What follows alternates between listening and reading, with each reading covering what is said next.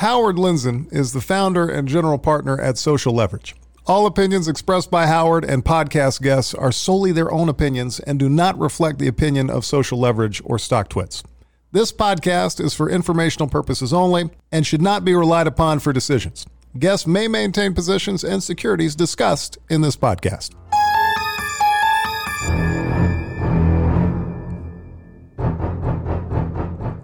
There he is. You're looking taller than usual. I feel taller. I am. Uh, I need a shower. Actually, it looks like you're in uh, war with soap as well. it's like the 2 of us are in college. I've used up all my soap on my hands. I don't know why we're not smoking cigarettes and drinking beer. Oh, because we're not can't smoke. I stopped smoke. doing that. I know, smoking. used to smoke a but I haven't stopped drinking though. Yeah, but it's, we're not supposed to smoke. The uh, it's uh, March nineteenth, where the pandemic is creeping closer to us, and we are panicking with friends.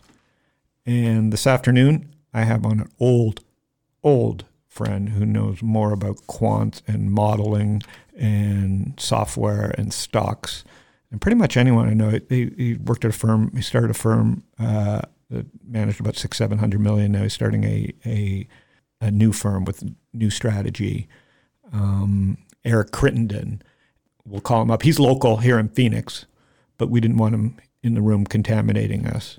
So, uh, and he's seen some. He's been with me. I, he's known me for twenty years. So he's seen the evolvement of uh, me from running a fund to um, investing in startups. The um, so let's get Eric on the phone. But first, a message from Koyfin, one of our portfolio companies that uh, whose product I live on. Canute, we ready? Do you think I should just be a little louder? What's the Just speak a little louder, please. Speak a little louder, please. This episode is brought to you by Koyfin. It, like I said, it's a portfolio company of, of ours. If you want to track and analyze what's happening in the current market turmoil, Koyfin is for you. It's a web based platform that lets you analyze stocks, ETFs, mutual funds, and other assets all in one place. I use it every day.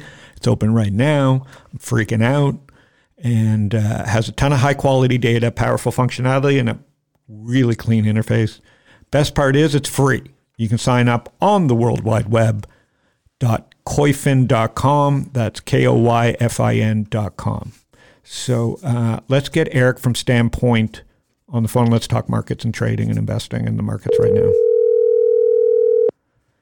This is Eric Crittenden. Lindzen. Hey, Mr. Lindzen. Mr. Lindzen. Yes, sir. You are locked down in Scottsdale. We're not allowed to see each other. We don't even have uh, the pr- even though we live close. You are in. I know if there's one guy that's quarantined, it's you.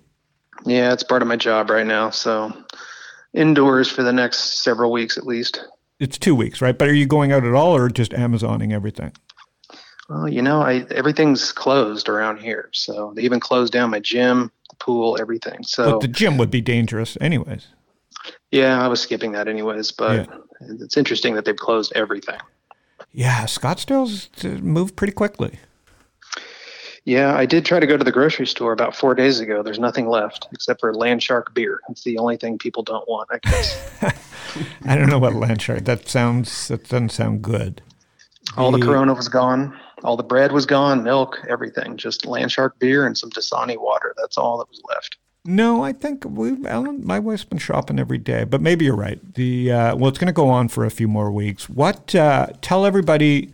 Uh, we've been through some fun and hellacious times, but tell everybody today what uh, Eric Crittenden does. Well, I am the chief investment officer at Standpoint Asset Management.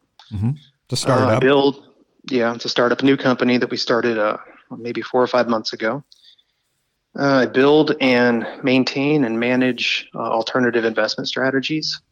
Uh, prior to Standpoint, I was the chief investment officer at a firm called Longboard Asset Management, Mhm. where we had a managed futures mutual fund, a long short equity mutual fund, and a multi strategy hedge fund. I worked there for, I think it was eight years. were you one of the founders? Yes. Yeah, I was one of the founders. And then Mhm. prior to that, it was uh, Black Star Funds, which Right. was a multi strategy hedge fund. And prior to that, I worked on your trade desk at Lindzen Capital Partners. So I a have, tiny trade desk of Lindzen Capital. You've seen things that people should not see. Yeah, it's dangerous for you to bring me on the podcast. I I trust you. I think you'll tell the truth. I don't even think I had a. I didn't ever. There's. You could be honest. I've never uh, called you and briefed you on this, but I want to hear. I, I. I- It's been so long. I want to. I want to go back to that panic because this show is panic with friends. Um, so, do you want to start with uh, the fund today and and the markets today, or do you want to go back in time first? You, you you're the guest. You get to choose. Mm, However, you would like to promote Eric Crittenden and, and the new company versus going back and ending with Eric today. Well, due to regulations, I can't talk about the fund, uh, and I can't can't self promote. Uh, But I can certainly talk about. So you can degrade me. That hasn't that you could do that. I'm so tired of doing that. I've been doing that for so long. The, uh, yeah, but then you have no friends. So who are you going to tell it to? oh, Howard. you know, The um, the um. So we'll go back to the beginning. So I I met you what like 97, 98? uh, we met before I came to work there, but I came to work at your firm two days after 9/11. It was two days after. Yeah. hmm So the market had already. You're right. So we started working together after the implosion. Right. The markets were closed, so we had nothing to do for I think how long were the markets closed? A week, ten days. Yeah. Yeah. So that was a panic. Um, I got to watch you panic on a daily basis. I think I remember you throwing staplers at people's heads at one point. I was that guy then, wasn't I? Yeah, you were. It was. It was an interesting environment. Those were fun times. And that was with Harold and with Tominagi. Yeah, and Julia and Stephanie. oh Uh, my goodness, that was a crew until it wasn't a crew. So, uh, so you were there. So, so we survived that panic. What was interesting about that is we did quite well because I was kind of a relative strength guy and I, I didn't get blown up, and then almost got blown up. What do you remember about uh, us blowing up? What do you remember about the firm and blowing up? uh, well, we didn't blow up from trading. No. Uh, performance. Right. Actually didn't blow up at all. It's just that True, the true. industry changed so Yeah. much. You know, with decimalization. You know, you were running a broker dealer and a local hedge fund. Um, a lot of the trading that we did back then was short term in nature, Uh-huh. uh, and a lot of those quasi arbitrage opportunities were dying. Uh-huh. So we all adapted uh, and moved on and developed other strategies that were more in line with where the world was going. Yeah, the trend following. You guys went deep into the hole and, and got into trend following. Right. And who was the who was what was the seminal moment there about trend following that that interested you? You know, that's a great question. Um, there was um, a moment uh, in 2002. Remember, we moved across the street Yeah. and we were over in the Cisco building across the street there. There was a moment in 2002 where we were looking at ways of diversifying, you know, Mhm. offering something that was different. sustain yeah different sustainable but different and we stumbled upon the managed futures category and that had reminded me of a project that i did when i was in college about six years before that where the the the project that i was tasked with was to uh, essentially program modern portfolio theory myself you know i think it was pascal or fortran some programming language back then and build a you know a mean variance optimized portfolio. Is typical stuff they teach you in business school. And at the time, I had a bunch of friends that were aspiring hackers, ethical hackers. Um, so I could get my hands on pretty much any data in the world, from you know Bloomberg terminals and Reuters and whatnot. And I used all of the data that I could get my hands on to um, to build a, a what was considered an optimal portfolio at the time. Mhm. And one of the categories was systematic global macro, which some people refer to as well, the ra- rates were still six percent back in the old days. Yes, uh, it was still global mor- macro mattered. yeah, my mortgage rate back then was ten percent. I remember getting so excited and thinking we could upgrade our house at six and a half percent. I felt like rich. Look at these kids today with the zero percent interest. yeah, never. Could we again, right? never have foreseen this? Could we ever, in our wildest dreams, foresee Well- zero percent world? Well, try this. Um, do you know that 21 trading days ago, almost all global markets were at all-time highs? Every global market, almost every. Pretty much. Not the Chinese. No, no, but on a dollar-weighted basis, if you looked at the MSCI World Oh, Index, Wow. Yeah. So go go back in time 21 trading days and uh, see how people felt. And ask yourself this: How much credibility would you lose if you started talking about crude oil going down 50%. More than 50. Yeah, more than 50. Um, if you tried to talk about this kind of stuff just 21 trading days ago, Ah, I don't think you me. would have had. how many gonna cut this takers would you short. Yeah, exactly. you would have you would have gotten a lot of right because you missed the trade anyway, and then everybody wants to give you money, and the trade's over. Yes. You Let me finish win. my story. Let Yeah, me finish sorry. my story. So, um, Well, this is in my show, so just chill. Okay, but finish. I'll let you do this one time. So back, back in 2002, we, we made our midnight run across Camelback Road and we oh set my up shop. god, it was yeah. In in in the WeWork of the past, it was uh, what's the name? Uh, they're having the last laugh. Regus, who went bankrupt right after that, or just before that? Were they coming out of bankruptcy at that time? I don't remember. But actually. they either went into bankruptcy or came out of it. They're still around. So we went into the WeWork of 2002, correct, across the road. We were wheeling 21 inch monitors. It's like 110 degrees across a major street with uh, tumbleweeds blowing.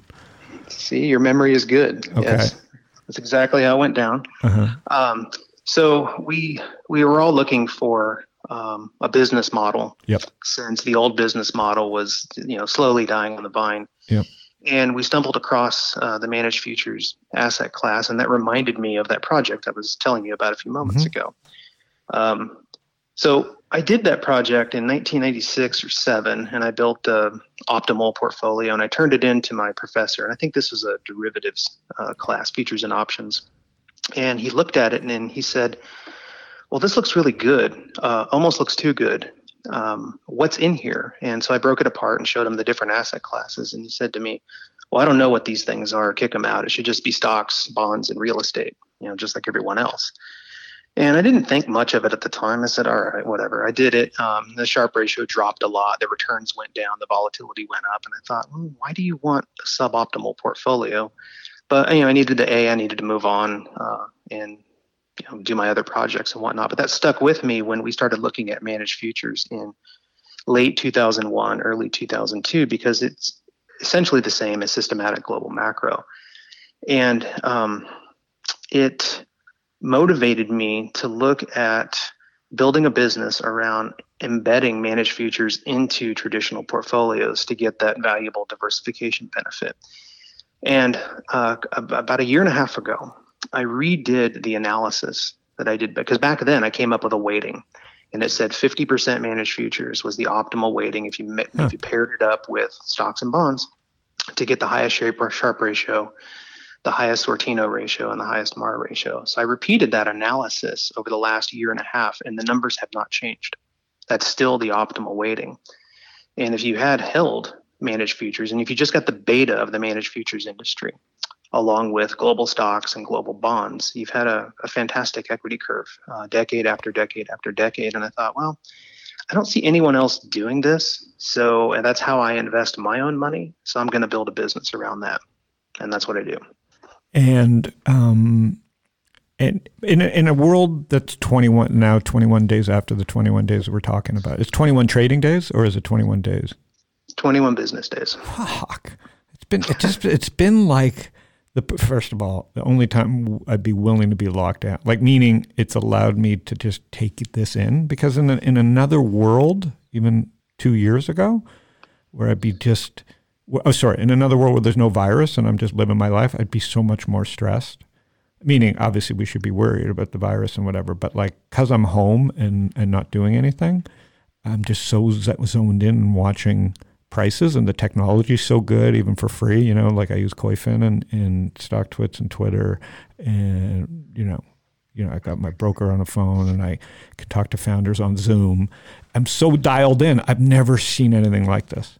So is if with correlations at one basically how does anybody survive this type of how does some how does anybody not be down other than if they're in cash eh, for getting short 20% the last month. Is there any kind of way that anybody could have been hedged to not be down 20%? Uh, to not be down 20. Uh, so a, a good 60 40 portfolio, I believe, is in about a 21% drawdown. Already in this month? Well, from from the all time high, which was you know to 20, 21, 22. Oh my God, business days 60 ago. 40 portfolios down that much? So that whole model's blown up now. No, I wouldn't. I wouldn't say that. I mean, uh, let's let's fire up the time machine and go back to the beginning of the year. And Uh-huh. let's say you and I were just having a conversation. Uh-huh. And I and I said to you, "Hey, what do you think? Do you think that at some point in the future the stock market could decline by 30%?" You would probably say, "Of course." Yeah, no, no, no. I'm I'm I'm in the same type of portfolio. I think I'm 40 60 or 50 50. So keep going. All right. So, um, could a 60-40 portfolio then decline by 20%? Of course. Yes. Sure. I mean, no one I mean, of course, it's happened many times in the past. Good point. Um, But it just hasn't happened this fast. Is that what you're saying? Well- okay, sorry. the speed yeah, Yeah. there's definitely been this has been the fastest that i've ever seen um, but i would also argue what difference does that really make if Doesn't. you're if you're truly an investor um, does it matter that much Yeah, if you get it out of the way, assuming that everybody doesn't panic out right now out of their 60 40 portfolios right now, because then, it, then it's down 40%. yeah. So you know, if we went back in time and i asked you could there be a pandemic? Your answer would be well of course. I mean the world's very interconnected globalization. We've had plenty of pandemics. Heck we had the swine flu that killed i think 30,000 Americans back in 2009 and pandemics are a fact of life. So you would have said yes the market can go down 30% sure a 60-40 portfolio can easily go down 20% and yes we're almost certainly going to have a pandemic at some point well guess what here we are Mhm. why is it so painful why is it so scary when virtually every reasonable person on the planet three months ago would have agreed that those are very real risks Fascinating. And tell me what I do tomorrow. Well, see, that's the point. Is Yeah. that um, the, I have an answer. Why is everyone in Yeah. so much pain and uh, surprised? Well, because they were unprepared. Yeah. Yeah. It's not because they didn't know. It's not. They're not that surprised at the outcome. They're just feeling pain because they were unprepared, Love either it. mentally, economically, emotionally. network. whatever. yeah like everything. Just just just the perfect storm for people that were unprepared. This literally is the perfect storm. And even if you were prepared if you're a millennial and in the service industry how do you prepare? Like uber was supposed to be your prep like uber was your fallback plan right? Like That- airbnb and uber were your fallback plan for a kid that like my son who wants to drop out who says i can get three jobs in gig economy. The gig economy just died for a while In some ways, it has. I Oh, right. In delivery, I guess you could deliver and swap, put some gloves on, but we don't want Max delivering and doing stuff. I hear you. Um, but in every disaster, there there's usually a silver lining. I've had two people contact me in the last 24 hours, um, begging for help because they they need to hire people. Uh, one lady's an executive at DoorDash, and they've signed up I think 3,000 new point. clients in the past 10 days. And then another guy started a, an insurance company that does life insurance, and he said, you know, business is 10x. It's crazy. I've got to hire people. So, um, is it bad? Sure. And is unemployment going to go up a lot? Yeah. And there's going to be bankruptcies, and the energy sector is pretty much annihilated. Um, but it's not surprising.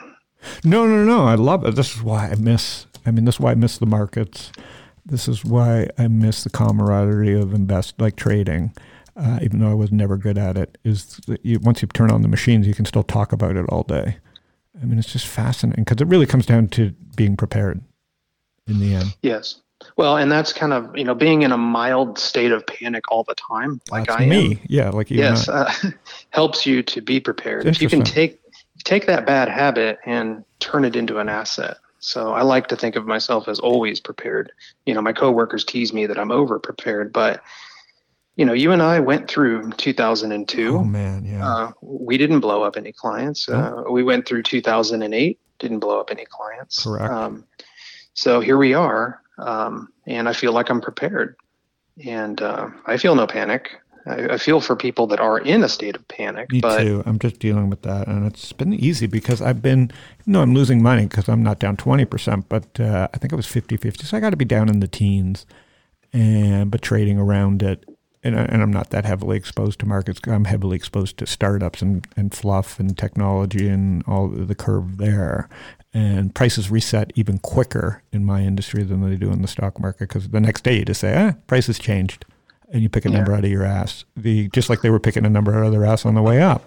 The um, so so it's easy for me to just stop doing business and just help the companies I'm doing. In the stock market, you can. It opens the next day, or in managed futures, it's twenty four seven. So you have to constantly be prepared. yeah, you have to deal with the permutation risk and the path traveled and the leverage and all those things. And you know, preparation helps a lot. And what are you seeing? Have you like what are you seeing? So so right, the country is unprepared. Everybody's unprepared for something like this, and then the the, the network effects and the chain reactions. And um, what is on the other side of this in your thinking?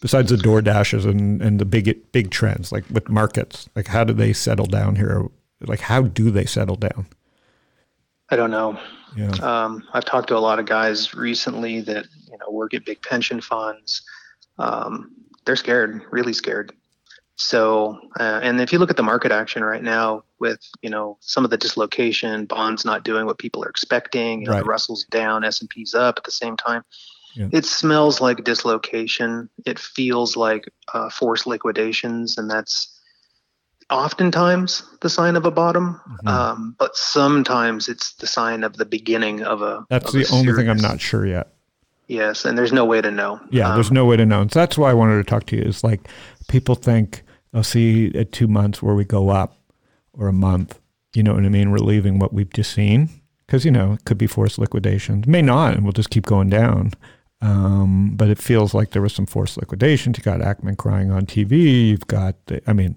the only thing I'm nervous about is watching the bond action. But you know, stocks are trying. It seems they're not giving up. Like you know, there's give up selling, but stocks are trying to hold some levels. But I can't tell what's on the other side of this yet.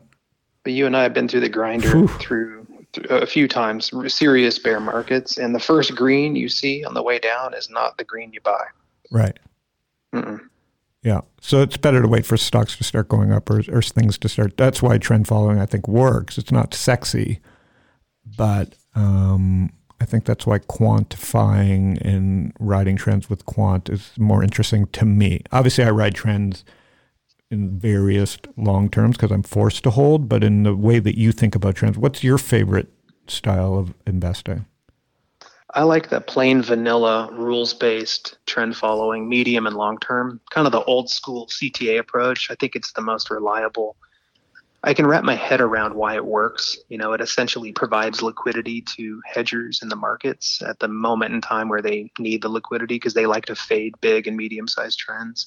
Mhm. So there's a there's a justification or an economic rationale for why it why do they like to do that? Just because they think they're smarter, or it's just No, so you know, I, I grew up in Kansas. I went to Wichita State University, which is a big ag economics school, and Koch Industries is there, the Koch brothers. So there's mm-hmm. a there's a lot of commodity trading, a lot of grains and energy production that goes on there. So when I was younger, I, I mixed with people that worked on the hedging desk at Koch Industries and Cargill and other places, and I was considered a quant, a financial quant back before the the term was. I was know. popular. Like I didn't even know what it was until I met you. Because I didn't know you were using Interactive Broker, and I forget the software you used. I loved it. What was so like ahead of its curve? Yeah, we used a bunch of different stuff. We used the NeoVest and TradeStation. Mm-hmm. Are they still around? I think they are. Yeah, yeah Man, still. back then, that was cool shit. I don't know if it's like cool shit now. I'm sure it, it is, but I haven't looked at it in a while. I, I d- design my own software in Python now. Okay. So, um, Oh, But yeah, so I had just dropping exposure. on me. Just drop, just threw down on me with Python. Good one. Howard, do you even do you even know what Python is? It doesn't matter. You just threw down on me. I know it's smarter than anything I know. I know what Python is. I don't know what it really, you know, I've heard it thrown around lingo wise, but that's why Gary and Tom are on my team. They, they check out if somebody drops Python if they really knows what it means. I just say, yeah, I know it because people say it. Yeah, you've seen a picture of it. Yeah, I've seen a picture of a Python. So keep going.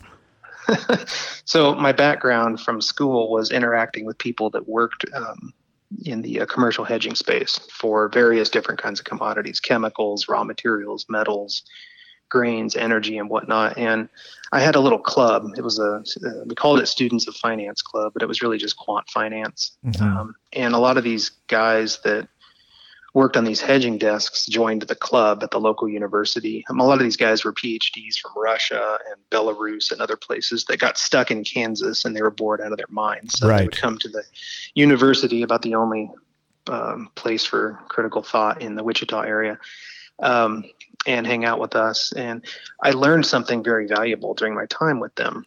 I learned that Oh, a couple things. One, they're moving tremendous size, Wow. tremendous size. I mean, I think Koch Industries probably trades 15% of global commodities. Um, Wow. So it's really big size. And, but this, the most important point, they're not trying to make money. What they're trying to do is hedge certain risks that they have on their own balance sheet. And, and even their compensation schemes are geared towards the quality of the hedge. They're trying to create negative correlation to some So risk. that actually helps the markets in general in most times. Yeah, so there's a price discovery component and then a hedging component. Now, if you see a pool of people that are moving tremendous sums of money and they're not actually trying to make money in the derivatives markets, Mhm. then they're potentially someone you can trade against. And if you provide them really valuable liquidity that economically helps their business, then you can make a case that uh, a structural risk premium flows from them to you. So that's the theory as to why um, trend following works is if you figure out a way to provide liquidity to this pool of of people that don't need to make money on their derivatives. In fact, they want to lose money on their derivatives Hmm. because their derivative positions are Smaller, negatively yeah, correlated, yeah. negatively correlated to their core business. So that's a thing that um, very few people understand, and even a lot of the trend followers don't don't think about why. They don't think about do it. They're just doing a formula and saying, "Oh, magic," but they haven't thought about why. Yeah, and it's it's also the reason I don't like the quant label very Yeah, much I like because you know. I I fifty percent of me really focuses on the why rather than the how. You know, there needs to be because you you're going to get. Well, if you know the why, you can talk to your clients. If you're just a quant, you don't know how to talk to your clients, and they're just going to panic at the wrong time. Well, that's a valuable side effect. It makes a big difference, but also my name is on it. You know, I have to go to sleep at night and I have to believe that there's a an economic rationale for this risk premium that I'm exposing people to. If I didn't believe in it, I wouldn't do it. And I can't believe in it if I can't understand why it works. mm-hmm. And do you think it helps that uh, you don't live in a big city? Or now it's a big city, but do you live off the kind of not in the center of like New York or San Francisco or some other uh, financial center? I do think it helps for from a critical thinking perspective. When I spend time in big cities, they're so busy, and you're so um, in the noise and concerned with the news that it doesn't leave you a lot of downtime. Um, that I think you need to self-reflect and really think about what am I missing here. Um, you know, critical thinking is difficult in a noisy environment. So from that perspective, yes, being out here in sunny, lonely, quiet Arizona is a blessing. I think. Mm-hmm. And you still love it here? I do. I, I I've I've looked at other places. Um, you know, San Diego's nice. Mhm. Um, the Bay Area is nice, but the taxes and the politics aren't so nice. Yeah, I gotta say, Phoenix. I'm telling you, man, I was so happy to leave in 09. And now that I'm back and didn't want to come back, I'm happy to. It's just a great place to be. I love it. Uh, not in I the don't- summer. I mean, obviously, I don't know. You stay, you you don't mind it, but I can't do that. But for seven, eight months of the year, it's really a great place. The desert. Are you going to Reno in the summers these days? No, I mean I should. We have friends there now, luckily, but we have, luckily we still have the place in San Diego. So uh, I'm sure we'll do that, or we travel. We just get out of Phoenix. But you know what? Now that we have a home here, and it's not so bad if you're without the kids. If you come back for two days, go to movies, you know, good restaurants. So as long as you're not stuck here for like four months in a row, it's fine because the airport's good, the city wo- works well. Like you said, the tax, everything works pretty well here. yeah, I love the place. So you're still on Coronado then? Uh, the home is, yeah, but we have a home here. Uh, well, you've been to the house here. The, Yeah, yeah. Um, so how big's the team here? Can you say that?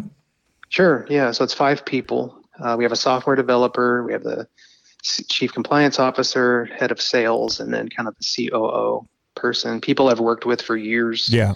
Uh, people I trust, competent people. Um, we went out and raised some capital. We have a board of directors. We have investors. Um, we're trying to do it right. have a good And how old are you now? Uh, that's a good question. I was. Uh, I think There's one answer.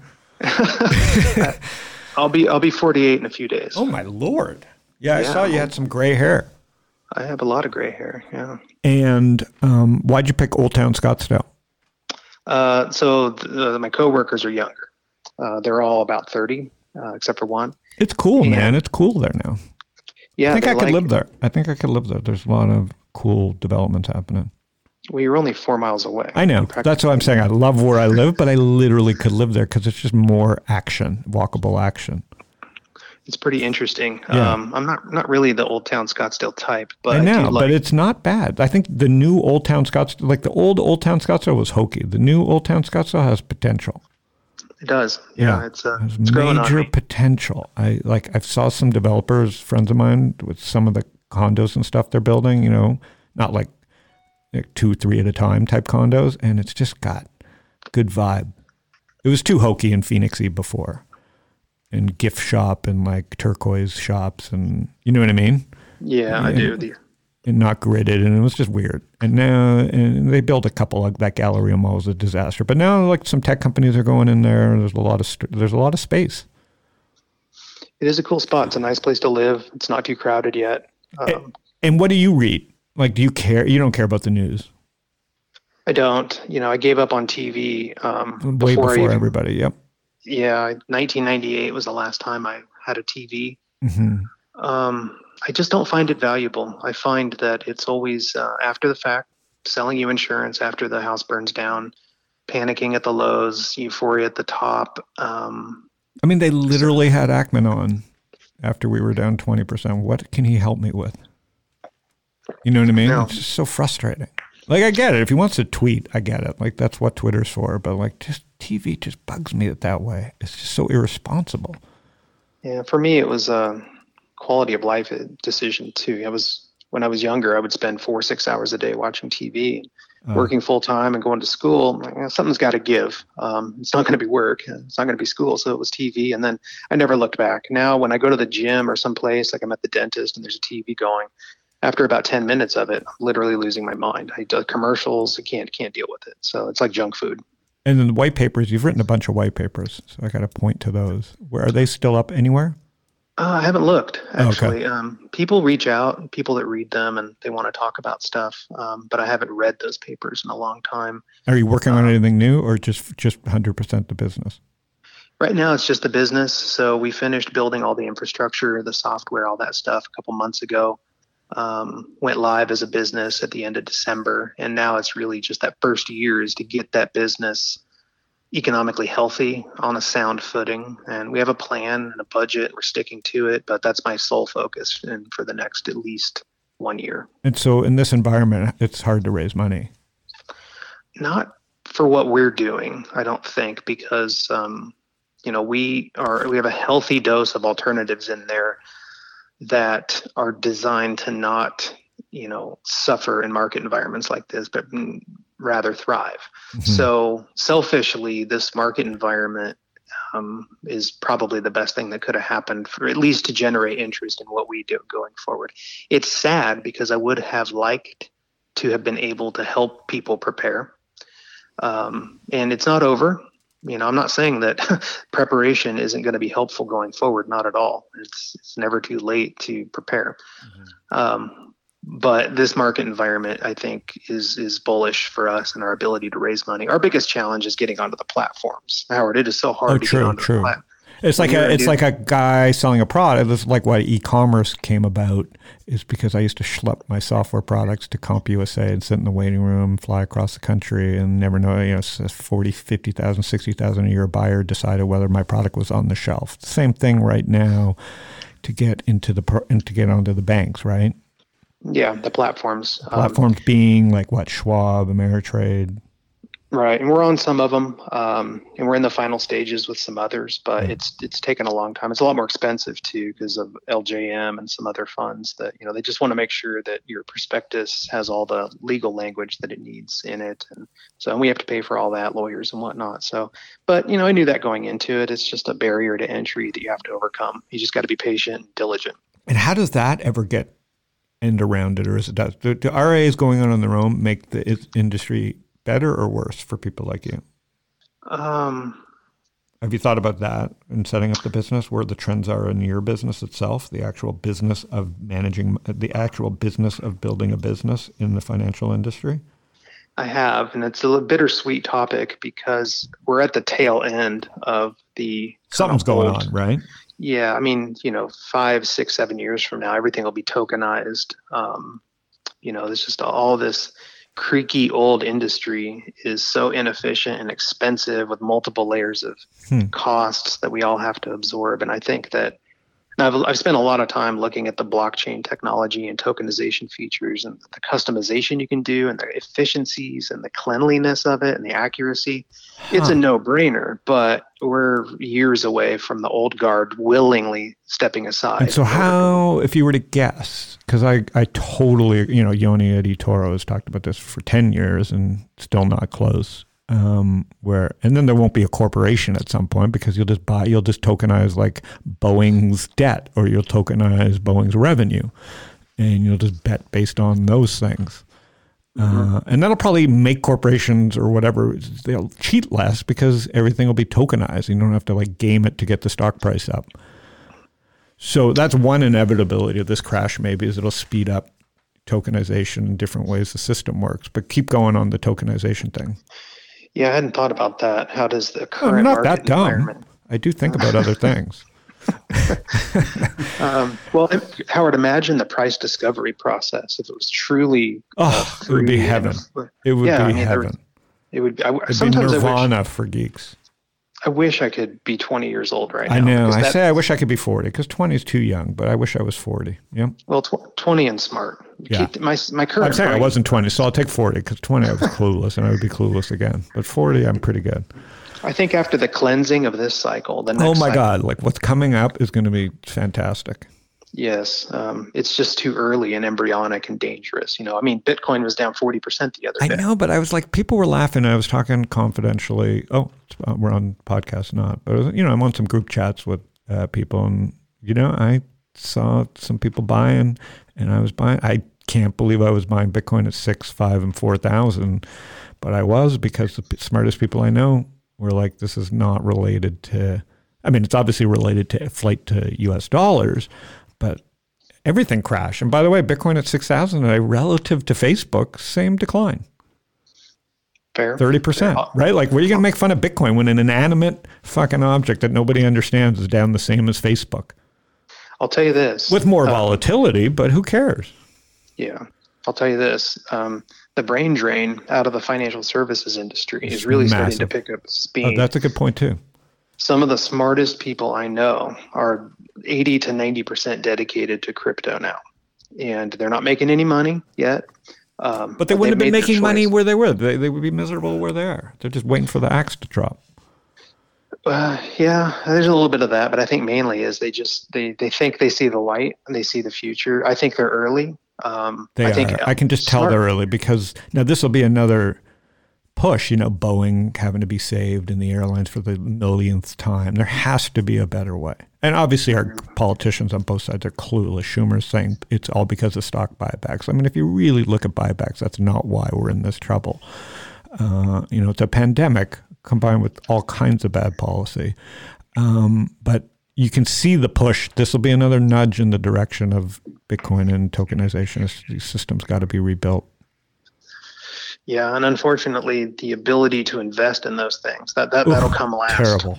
Like That'll anything, anything you invested in that is now zero right now Yeah, after this crash. You know what I mean? Like, how do you go raise money in this environment to, for a blockchain project in 2020, April 2020? And You're going to be laughed out of the room. There's like four people that'll write checks for that. We need 400 people writing checks for that. Or 4,000. let me ask you. Let me ask you this: What are you doing on the asset management front? I mean, you own I'm part of an asset so bullish. So On bullish. Well, I'm not bullish on me because I'm old, uh, but I'm bullish on like guys like you, Charlie, um, Josh. You know, just people that are taking like just swashbuckling and like. I'm not bullish on how people. Well, I'm bullish on how like Josh and Barry and Charlie um, write and contribute content and just try and prepare their clients for these inevitable crashes. Like you know, we can make fun of their. We can make fun of everybody's asset allocation. That's just so easy to make fun of people and their risk. But what's not easy to make fun of is they warn their clients this is going to happen. We don't know when and how fast. You know what I mean? So so so the people that write and talk to their clients online and just continually share that like we don't know when, but that we're we're going to get fucked. Uh, now, clients are still, I'm already seeing it with friends that call me. uh, they're not prepared to then, st- you know, well, we'll have a plan, we'll have a lot of cash, And when the market drops 30%, we'll put money in. Guess what? You call them and they go, well, let's wait, see if it drops 50. So no matter how much you prepare a client, every client's different. And so I don't know. That's what I can't get bullish about because human behavior is, you know, panics. You can't, you can prepare your clients for it, but they won't behave the way you want them to in a panic. It's fair. And maybe that's why I like it because it's just so. I, this is when you build trust. So I don't know. I think if you're in the game of building trust, all this shit works long term. It's true. Trust and credibility are everything. Yeah, I don't even think you have to have the greatest returns. I think if you can return people's capital and answer the phone all the time and be the adult and just give consistent advice, uh, I find that that works. Well, the lesson there is you actually have to do it, not just talk about it, and that's where. yeah, we do it, and, and, and it's scalable. So you're asking why I'm bullish, and it's so scalable. Like I can't think other than just software and social networks. What's more scalable than managing assets? It's not. It's stressful, and things can go wrong. But with good intentions and trust built up and solid communication, um, now that's why I think the systems have to change because I don't trust the systems. Like, I, and, and and this is where you come in with blockchain and Bitcoin. I don't trust that either because all the people that are building are not quite financially minded, right? They're like geeks or libertarians or crazy people, you know. So they haven't been through a bear market. So I mean that that's the opportunity, I think. So, anyways, that's you asked. That was a good question, but I rambled on. So, so you're obviously bullish on the on the wealth management slash asset management business as well. I think if people incorporate enough alternatives and they do it in the right way, people have tried to incorporate alternatives in the past, but it hasn't worked out well because clients stare at the performance of individual holdings and freak out when they underperform, say the stock market when the stock market's going straight up, and they only want to buy alternatives after after the disaster. Um, anyone who can solve that problem, I think, can be very effective uh, and very wealthy as well. And that's what we're trying to do by blending the alternatives in with the risk assets and, And- having people look at the actual results of the whole portfolio. I think that empowers them to at least see why we're doing this and helps them be prepared. And what about the idea of a robo advisor? Where, where do you stand on that? I'm not a fan. Um, I think it'll bring out the worst in people. I think we're about to see uh, like a pandemic around robos. Well, I'm just saying, I don't know how much money is in them 40, 50, 100 billion, but like, what are these people? Like, what's going on? They're all down 30% this month. I think it depends on whether they need the money or, or not. Uh, if they need the money, yes. Without a financial advisor to talk sense to you, you're just, you know, if you take a novice and you throw them in a boxing ring, you know, their their instincts are going to cause problems. You know, if you take someone that doesn't know how to swim, you throw them in a pool, their instincts aren't going to work out very well. It's the same thing with investing. If you just take a normal human being and you throw them into the market, they're going to, I can tell you pretty much exactly how they're going to react to different market conditions, and the results are not good.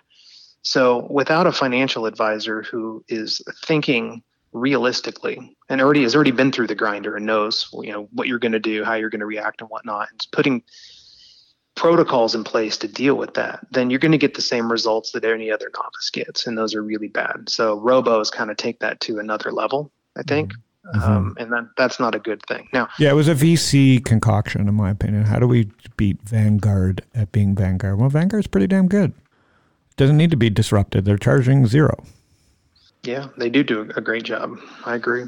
the for 99% of people or 90% of people is what you know between BlackRock between you know like there's enough good products that are free that are going to have you know hidden risk everything as we're seeing it right now um, because if everybody tries to get out the door at the same time we're seeing the systemic type of risk so what do you think of negative rates and I'll let you off the podcast like how does how do you process that like how do you put people into something that has negative I don't think you can get away with that. Uh, right? Like long. it's it just makes no sense to me. Charlie and I talk about it all the time. It's like how do you with a straight face say that's diversifying your client? Well, it is diversifying them. It's just you're signing up for a negative uh, nominal return and almost certainly a negative real return going forward. And I don't know that legally people are going to be able to maintain that. Um, it's a bad scene over in Europe. They've been dealing with negative rates. No, don't but I know saw the robos and they have like negative yielding as part of their robo holdings or negative yielding securities. No, it doesn't make a lot of sense. I understand why some people are tempted to do it though, because they rely on bonds to be a quasi hedge against Yeah. stocks because they're used to a negative correlation. Um, that's dangerous for several reasons. We're seeing it right now, like the, when they correlate. We're seeing that. Yes. Yeah. Yeah, you just go look at the 1970s. So that was far, far more painful than what we witnessed over the past month. Far more painful because stocks and bonds went down together and they Yeah. went down more, and Yeah. liquidity was even lower back then. So what we've been through has been painful, but it's it's it's a broken finger relative to a broken femur. If you go back to the 1970s, The old Um, finger versus femur, Canute. yeah, The uh, Trying to wrap my head well, around. I, I don't want to end on a negative note because yeah, you and I could get ourselves spun out of control here. But yeah, some things are not making sense to me. I think so. We're like, but that's still it'll. The smart people will come up with new products. That could also be a reason why tokenization matters. You, you just can't have this much money in negative yielding. Just it's just hard for me to put my head around this stuff. Some of it. Just a common sense stuff. I don't even know the math. Just, just you tell me negative rates. I go, what? Like I can understand zero. You, I got so much cash that I just pay for the you to hold it for me. I get that, right? You know what I mean? I guess that's why it could be a little bit negative. Hey man, it's supply and demand. I've, there's a couple smart people out there talking about, and this is absurd, but they're talking about negative prices for crude oil. So, what in a world? What does that look like? Because we'll be dead from war, but what does that look like? I, it's well, it, the reason is is because crude oil is a toxic substance, and if it's an oversupply, you got to store it somewhere. You have to insure it, um, and if the storage and insurance costs exceed the intrinsic value of the oil itself, then the futures contract will show a negative price. Now, I don't expect to see that, but these are people that are not dummies saying that's very And they very look pretty smart the last month, Yeah. Um, so I mean, you want to talk about and negative and it's rates. playing into the head like they're pumping more of it. Yeah, and th- there's a lot of dislocation out there. I mean, why is silver trading at you know one year lows when gold was going up? There's just it, it feels like forced liquidations. There's a lot of negativity, and it feels like a big reset button just got hit, and we're going to get a lot of surprises going forward. Yeah, and you you're not scared of that. No, I'm not. I mean, the, the way, like I said, prepared. Um, I run my portfolio in a very risk averse, pragmatic way. Um, and that doesn't mean I'm going to make money all the time. I'll take my drawdowns and lumps. Um, but I don't feel like I'm loading it all up onto any one risk factor. I feel like I've got three pistons, and it's very unlikely for all of them to misfire at the same time. It will happen from time to time, but I'm not taking enough risk to keep me up at night. So I don't I don't freak out. So, All right, me. this was really enjoyable. Yeah, me too. I, Uh, uh, you're you're locked down. Maybe we'll grab a bite when we're on lockdown in a month, three weeks. What do you think about the pandemic? You read a lot. What do you think? Are we, we way underprepared, or is it going to pass?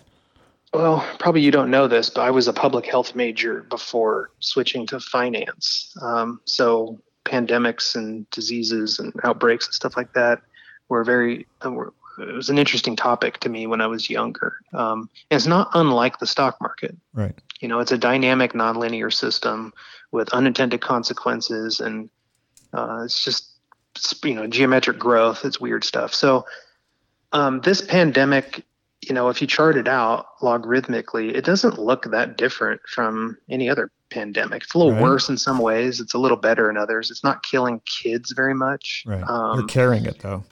they're carrying it, yes. Um, you know, and, and it, it's killing people that have pre-existing conditions that are primarily over 67, 68 years old. Um, Mhm. but so the, the flu does the same thing. Um, Pneumonia does the same thing. That's causing pneumonia. Oh. Um, It's causing okay. but yeah, so it, I think it's a pandemic. Uh, it's very similar to ones we've had in the past, and I think that it's probably going to spread in a similar way. Uh, it seems to be more contagious um, when you're not showing symptoms than some strains of flu. So it's probably going to spread more. I think most of us will eventually get it, just like most of us eventually get, you know, The flu. multiple strains of the flu. Mhm. And uh, some of us are going to die, and that is a fact of life. And the flu does the same thing, and we're just going to have to figure out a way to evolve and deal with But it. But you've never quarantined over the regular flu. No, but this is more of a business risk um, thing. Whereas for me, I'm not afraid to get the flu or this thing either. I, I'm, I'm in very good health, um, but I have a business to run, and uh, and there's nothing to do anyways. Everything's closed. So I, w- I was walking around in Old Town Scottsdale two days ago. And, I saw and, and people- to be, if there's one place I thought would like ignore this, like spring break would be Old Town Scottsdale. So I'm kind of proud that they've got their shit together there. Okay. Oh, it's a ghost town. I saw six people. Three of them were wearing masks. Wow. So Yeah, Phoenix. I'm pretty a redneck place. This is like we've we've we've hunkered down. It surprises me this time. I think when it was very undiversified for that last bubble in 08, I think like the city the city went through hell, and I think it's way more diversified now. I feel the same way. Yeah, I think uh, it's more Meaning, like this was the center of the fucking end of the world. Like obviously Orange County and you know Florida, but like Phoenix was a shit show. you know, I got family up in the Bay Area, and they're all quarantined. No one's going to work. They But that's the uh, next hellhole because Yeah. this is a tipping point, right? All these kids without four hundred thousand dollar a year jobs in towers are going to have to just go somewhere else. I will make one prediction. I'm not big on predictions, but since it's a podcast, I'll make one. I think the Since it's a tells, podcast that no one listens to, I'll make one. I'll make one. I think the government's going to tell everyone to go back to work by the end of April. They're going to say the economic damage we're doing is just not justified. Like the unintended I think his biggest mistake, Trump, and even though he, you know, is he should have just stayed with the hoax thing. Like, would people would have died, they would have screamed, and then he would have been able to, like, I don't know. I just think he's just panicked like everybody else. He caved at the wrong time. I mean, I'm glad. I'm listen. We we we have enough knowledge. We were going to self quarantine ourselves. Fuck, you know what other other people tell us. But like, I agree. I think he's going to cave the other way. Yeah, and I understand the quarantines and trying to keep the spike, you know, Yeah, low the in the spike is what we got to worry about. Like, there's going to be clusters everywhere now. Now it's too late. but eventually the unintended consequences of shutting everything down are going to outweigh the, the benefits, at least economically. Yeah, I'm with you. So you think end of April? Yeah, if I had to guess, that's what I would say. It's not based on much, though, other than if I was running the country and I was looking at the economic consequences, I would start to say more people are going to die from the economic consequences than the virus itself if we drag this out into the summer. So people are going to go insane. So it, look, it, it's out there. You can't put the genie back in the bottle. I know that's why their whole deny. That's why it pisses me off about we, we're getting what we deserve. This whole, you know, the old day when we had only three choices, we got better news than when we have thousands. It's like the one chance Twitter and Trump and all these people have to deliver a message. They're late. They're conflicted. They they can't get their story straight. You know what I mean? Like Yeah, we could do such good with these tools, and we're just not doing our job. Well, that's because we're dumb animals and we um, don't know how to deal with um, all these luxuries and freedoms. So we need to evolve on that front too. Use these things responsibly and for good. Yeah, Canute, you see, he's just ripping. He called you a dumb animal. it doesn't apply to Canadians. just Of course not. so, uh, all right, that was fantastic. We'll have you back on when markets are better because we're only going to do one, hopefully one panic with one panic series every twelve years or fifteen years. But uh, I think you're right. I think end of April, it's just the country will break either way. So it's we've got two months of hard pain, and then hopefully the the doctors and scientists can do their job um, and uh, save us. Um, I hear you. all right, buddy. Good luck with Standpoint, and we'll we'll talk to you soon. Thanks, man. Take care. Cheers. There you go. Pretty good for a guy from Kansas.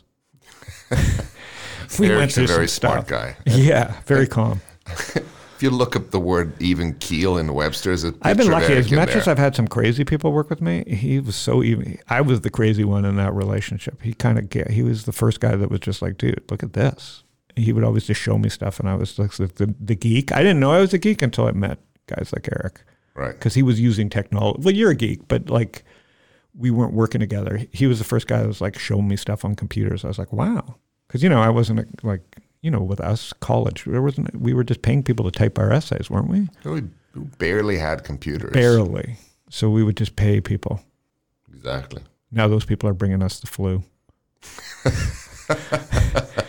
uh, sorry, that was a that was a message from Fox News. That wasn't me, really. Yeah. The uh, all right, everybody. I hope you enjoyed uh, the soothing voice of Eric Crittenden at, at Standpoint, uh, and we will be back tomorrow with a few more panic with friends. Canute, thanks.